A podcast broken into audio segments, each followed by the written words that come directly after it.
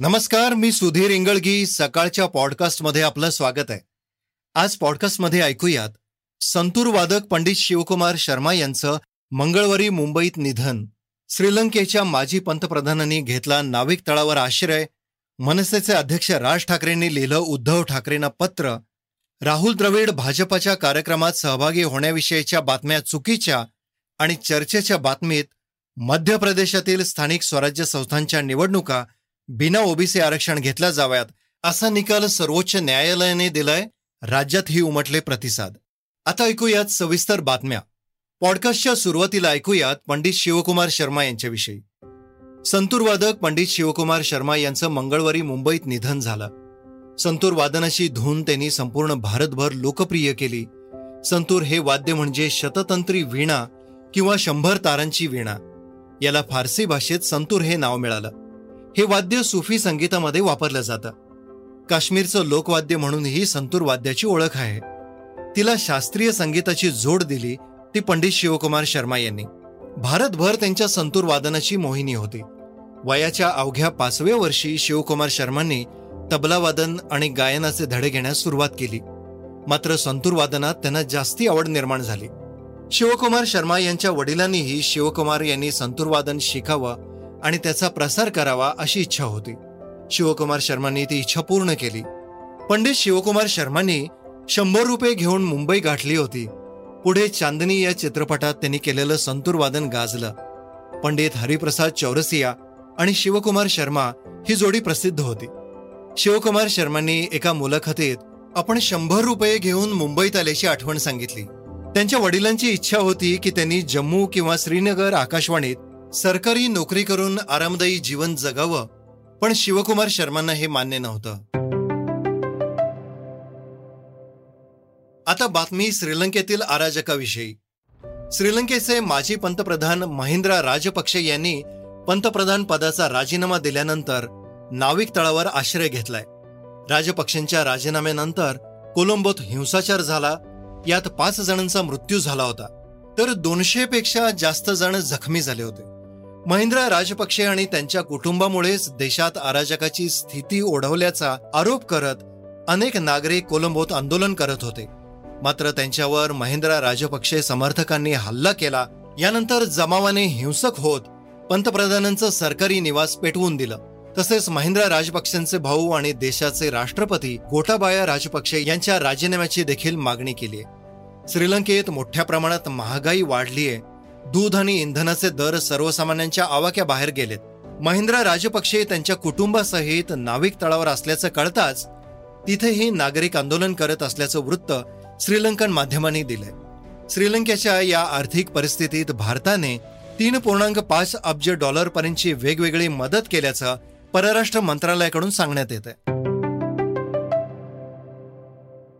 श्रोते आता वळूयात पुढच्या बातमीकडे. आंतरराष्ट्रीय पातळीवर अतिशय प्रतिष्ठित अशा पुलितझर पुरस्कारांची घोषणा करण्यात आली यात फीचर फोटोग्राफीसह भारतीय फोटो जर्नलिस्टना पुरस्कार घोषित करण्यात आलाय. काश्मीरची फोटो जर्नलिस्ट सना इर्शाद मट्टू अदनान आबिदी अमित दवे तसेच अफगाणिस्तानात रिपोर्टिंग करताना मृत्यू झालेल्या दानिश सिद्दीकी यांना ही पुलित्झर पुरस्कार घोषित झालाय. दानिश सिद्दीकी यांना मरणोत्तर हा पुरस्कार घोषित करण्यात आलाय. तालिबानच्या हल्ल्यात दानिश सिद्दीकींचा मृत्यू झाला होता. पत्रकारिता पुस्तकं नाटक संगीत या क्षेत्रांसाठी पोलीसजर पारितोषिक दिले जातात अदनान आबिदी यांना तिसऱ्यांदा हा पुरस्कार घोषित झालाय. भारतातील कोरोना काळातील भयावह परिस्थिती फीचर फोटोद्वारे या चारही फोटोग्राफर्सनी मांडली होती. हे चौघेही पुरस्कार विजेते रॉयटर या माध्यम संस्थेतील पत्रकार आहेत.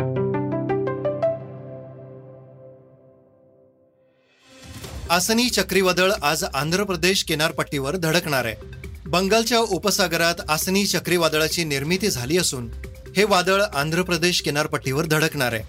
या चक्रीवादळाचा वेग दहा किलोमीटर प्रति तास इतका आहे. मात्र किनारपट्टीवर पोहोचताना या वादळाचा वेग कमी होईल असा अंदाज भारतीय हवामान विभागाने नोंदवलाय. चक्रीवादळाच्या परिणामामुळे आंध्र प्रदेश आणि ओडिशामध्ये मुसळधार पावसाची शक्यता वर्तवण्यात आली आहे. तर बिहार झारखंड आणि पश्चिम बंगाल तसंच सिक्कीममध्ये देखील वादळी वाऱ्यासह पावसाची शक्यता वर्तवण्यात आली आहे. बारा मे पर्यंत चक्रीवादळाचा प्रभाव असेल असंही भारतीय हवामान विभागाने सांगितलंय.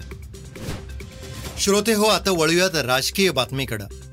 मनसेचे अध्यक्ष राज ठाकरेंनी मंगळवारी मुख्यमंत्री उद्धव ठाकरेंना पत्र लिहिलंय. या पत्रात त्यांनी मशिदीवरील भोंग्यांच्या संदर्भात पुन्हा एकदा आपली आक्रमक भूमिका सांगतानाच कार्यकर्त्यांवर दाखल केलेल्या गुन्ह्यासंदर्भात उल्लेख केलाय. राज्य सरकारने आमच्या सहनशीलतेचा अंत पाहू नये असा सूचक इशारा त्यांनी दिलाय. राज ठाकरेंनी या पत्रात कोणीही सत्तेचा ताम्रपट घेऊन येत नाही सत्ता येते जाते असं म्हटलंय. तसंच मशिदीवरील भोंग्यांसंदर्भातील आंदोलन ध्वनी प्रदूषणासंदर्भात होते. मात्र राज्य सरकारने अतिशय चुकीच्या पद्धतीने कारवाई केल्याचं देखील उल्लेख केलाय. यावर विरोधी पक्षनेते देवेंद्र फडणवीस यांनी सरकारकडून भाबडी अपेक्षा बाळगू नये. आम्ही त्यांच्या विरुद्ध लढतोय. राज ठाकरेंनीही लढावं असं म्हटलंय. श्रोते हो आता बातमी मनोरंजन क्षेत्राशी निगडीत. एकेकाळी लता दिदींपेक्षा शाहीर साबळेंचं मानधन जास्त होतं केदार शिंदे म्हणाले निर्माता दिग्दर्शक केदार शिंदेनी आपले आजोबा शाहीर साबळेंच्या जीवनपटावर आधारित चित्रपट येणार असल्याची घोषणा काही दिवसांपूर्वी केली होती. यात अंकुश चौधरी शाहीर साबळेंच्या भूमिकेत दिसणार आहे. केदार शिंदेची आपले आजोबा शाहीर साबळे यांच्या आठवणी सांगणारी एक पोस्ट चर्चेत आली आहे. ज्यामध्ये केदार शिंदेनी शाहीर साबळे त्या काळात घेत असलेल्या मानधनाविषयी उल्लेख केलाय. ज्यात त्यांनी म्हटलंय की लता मंगेशकर यांच्यापेक्षा एकेकाळी शाहीर साबळे यांचं मानधन जास्त होतं. शाहीर साबळेंना चित्रपटांच्या चौकटीत अडकायचं नव्हतं. त्यांना लोकनाट्य आणि मुक्तनाट्यात अधिक रस होता. मात्र चित्रपट सृष्टीतील येणारे ऑफर्स नाकारणं त्यांना अवघड जात होतं. त्यासाठी त्यांनी प्रसिद्ध गायिका लता मंगेशकर यांच्या मानधनापेक्षा जास्त मानधन आकारण्यास सुरुवात केली. तेव्हा लता मंगेशकरांचं मानधन हे तीनशे रुपये होतं. तर शाहीर साबळेंनी आपलं मानधन पाचशे रुपये केलं. त्यामुळे शाहिरांना येणाऱ्या ऑफर्स कमी झाल्या आणि ते लोकनाट्याला जास्ती वेळ देऊ शकले. आता बातमी राहुल द्रविड विषयीची राहुल द्रविड भारताचा माजी कर्णधार. आणि सध्याच्या भारतीय संघाचा प्रमुख प्रशिक्षक. हा भाजप युवा मोर्चाच्या एका कार्यक्रमात सहभागी होणार असे वृत्त वाऱ्यासारखे पसरले होते. त्यावर आता राहुल द्रविडने खुलासा केलाय. निवडणुका होऊ घातलेल्या हिमाचल प्रदेशमध्ये भाजपच्या युवा मोर्चाचा एक कार्यक्रम या आठवड्यात होणार आहे. या कार्यक्रमाला राहुल द्रविड देखील सहभागी होणार असल्याचं भाजपाच्या एका नेत्याने सांगितलं होतं. त्यावर राहुल द्रविडने हे वृत्त चुकीचं असल्याचं सांगितलंय. श्रोतया आता पुढची बातमी स्वराज संस्थांच्या निवडणुकांविषयी. मध्य प्रदेशातील स्थानिक स्वराज संस्थांच्या निवडणुका विना ओबीसी आरक्षण घेतल्या जाव्यात असा निकाल सर्वोच्च न्यायालयाने दिलाय. पंधरा दिवसांच्या आत निवडणुका जाहीर करण्याचे आदेश सुप्रीम कोर्टाने दिलेत. मध्य प्रदेशचे मुख्यमंत्री शिवराजसिंह चौहान यांनी राज्य सरकार रिव्ह्यू पिटिशन दाखल करण्यात असल्याचं म्हटलंय. शिवराज सिंग चौहान म्हणाले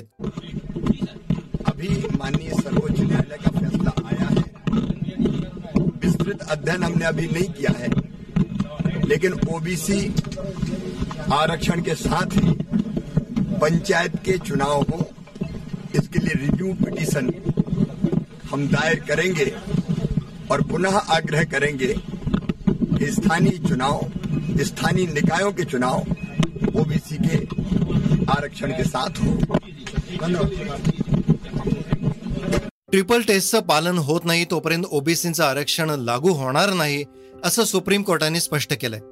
मध्य प्रदेशच्या निकालानंतर महाराष्ट्रातील रणनीती ठरवली जाईल असं सांगण्यात येत होतं. महाराष्ट्र निवडणूक आयोगालाही सुप्रीम कोर्टाने दोन आठवड्यात निवडणुका जाहीर करण्याचे आदेश दिले आहेत. मध्य प्रदेशच्या निकालानंतर राजकीय वर्तुळातून प्रतिक्रिया येत आहेत. आता तरी राज्यांनी या निकालापासून बोध घेऊन सर्वोच्च न्यायालयाने पूर्वीपासून दिलेल्या निर्देशानुसार स्वतंत्र समर्पित आयोगाकडून हवा तो डेटा मिळवून त्यानुसार ओबीसीचे आरक्षण राखून ठेवावे अशी विनंती त्यांनी केली आहे. मध्य प्रदेशने केलेल्या चुका महाराष्ट्राने करू नयेत ओबीसीचे आरक्षण घालवू नये असे प्रतिपादन ओबीसी नेते हरिभाऊ राठोड यांनी केलंय. श्रोतनो हे होतं सकाळचं पॉडकास्ट. उद्या पुन्हा भेटूयात. धन्यवाद. रिसर्च आणि स्क्रिप्ट हालिमाबी कुरेशी. वाचा बघा आणि आता ऐका आणखी बातम्या. ई सकाळ डॉट कॉम वर. तुम्ही हा पॉडकास्ट ई सकाळच्या वेबसाईट आणि ऍप वर सुद्धा ऐकू शकता. विसरू नका या पॉडकास्टला आपल्या आवडीच्या पॉडकास्ट ऍप वर सबस्क्राईब किंवा फॉलो करायला.